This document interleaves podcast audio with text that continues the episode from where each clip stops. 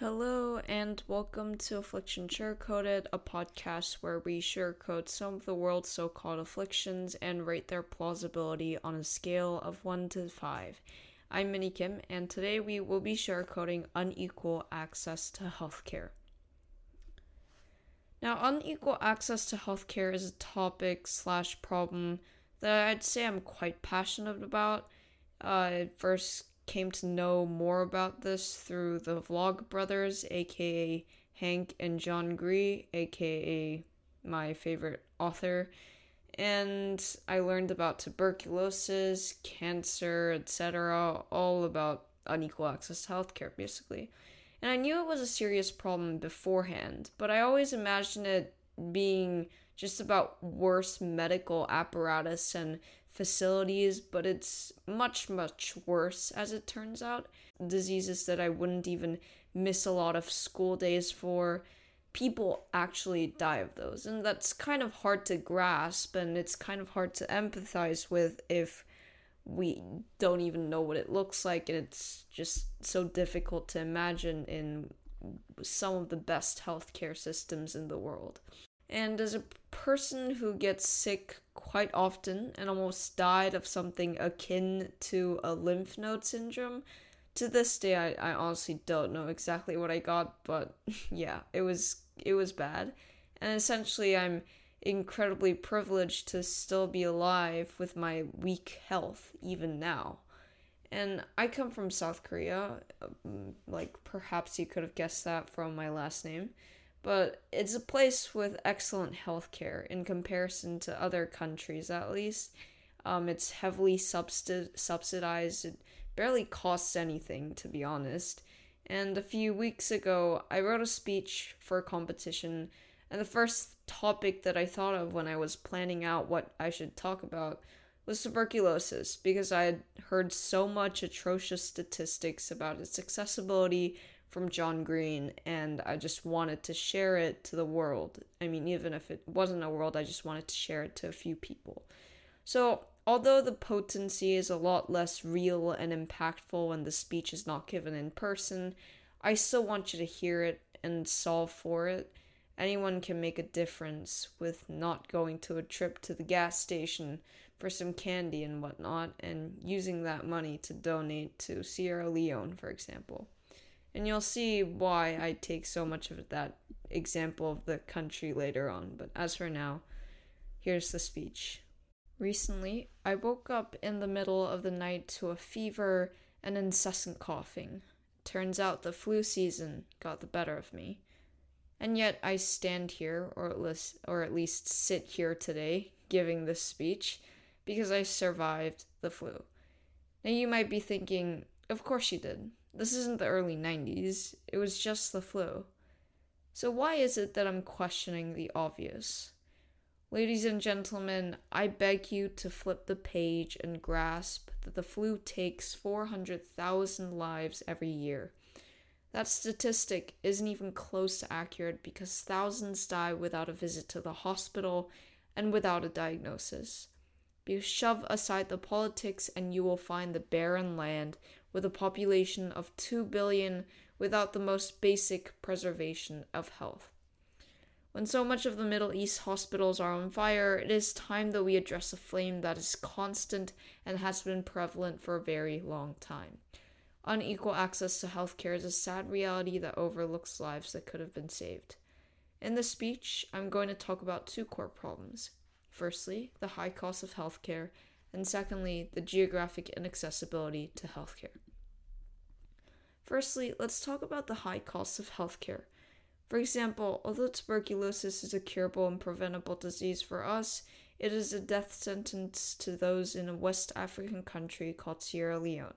To be exact, a death sentence to 1.6 million people in the year 2021 alone, according to the WHO. The reasons are simple.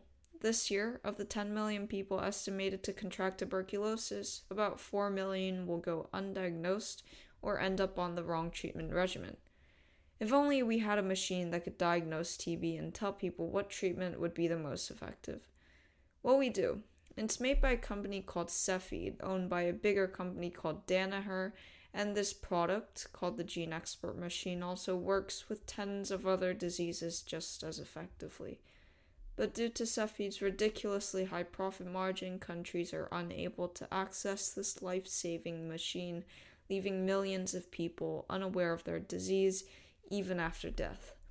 The problem here is that monopolies of medicine and healthcare make it so that even in the best case, people would have to risk their life savings for proper treatment. Worsely, these diseases disproportionately affect developing countries, which means that more people are sick, yet less are cured because of a moral price tag. Secondly, let's talk about the geographic inaccessibility to healthcare. A lot of things need to be perfect in order for one residing in an East African country called Mozambique to survive Hodgkin's lymphoma, a curable cancer. Other than the fact that you would have to be diagnosed correctly before the cancer metastasizes, you must have enough mobility and financial stability to stay for months in the capital city in an expensive hotel to obtain treatment and reach full remission. And although there are other barriers, most give up after the first step simply because of their geographic location, where roads are likely not traversable for service delivery nor transportation to the hospital. It is time we stop hiding behind the call for awareness. We need actionable steps, and I will provide four. 1. Encourage countries to prioritize money and capital into hospitals, importing treatments, and negotiating with healthcare companies. 2 Use strategies like contracting with NGOs to provide service long term in regional areas such as Cambodia, among others.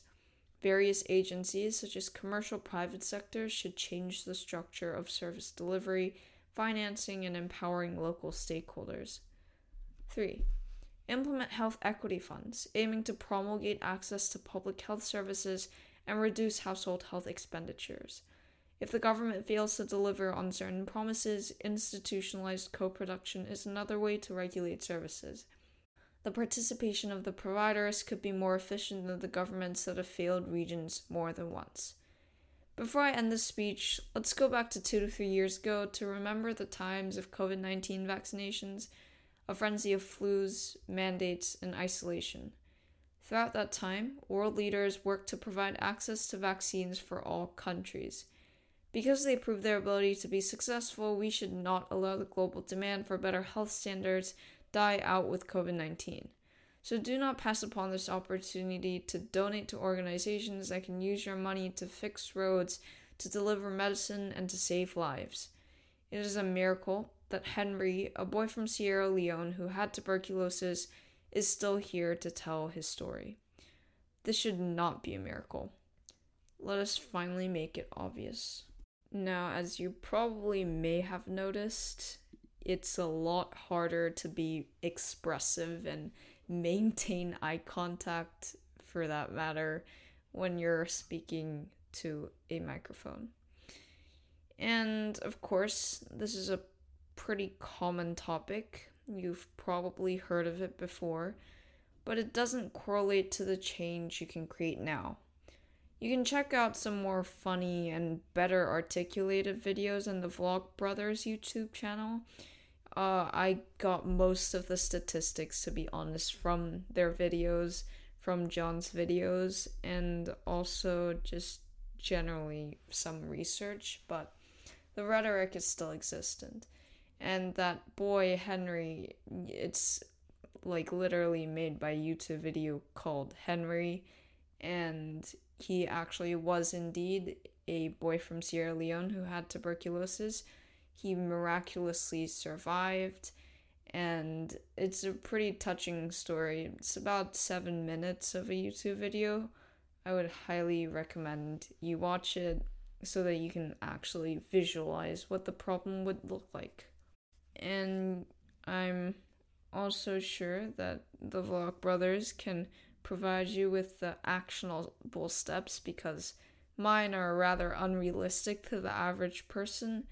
Uh, the speech was meant to take a problem solution approach, and because, like, donate to an organization is pretty lame and wouldn't get me the points, I used some unrealistic ones I mean, they're supported by research and papers, but it's unrealistic to the average person.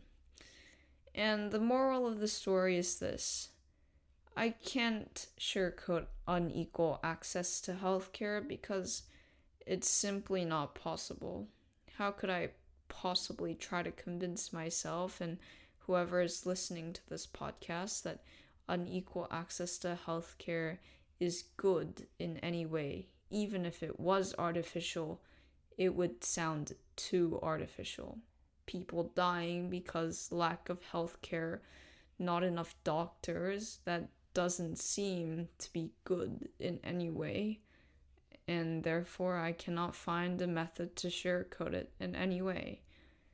And as Gandhi said, it is health that is real wealth, and not pieces of gold and silver.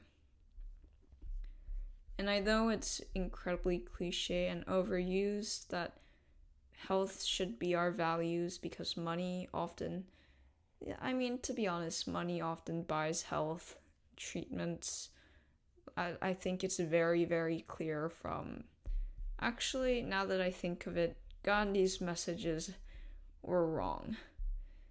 Sure, it is health that is real wealth, but health cannot exist without wealth, and that is where the problem lies, and that is where we should fix. We shouldn't need wealth to gain health. If it is the truth that health is more important than wealth, then why must wealth be a prerequisite for health? So let us strive for the greater good, where no one has to die from Hodgkin's lymphoma or TB. I refuse to give a rating for unequal access to healthcare until I actually don't have to sugarcoat it. I want it to be real. This podcast was written and produced by me, Minnie Kim. If you have comments or reviews, please feel free to write any and all thoughts on your podcast reviews. If you would like to suggest an affliction for me to sugarcoat, please email me via afflictionsugarcoated at gmail.com.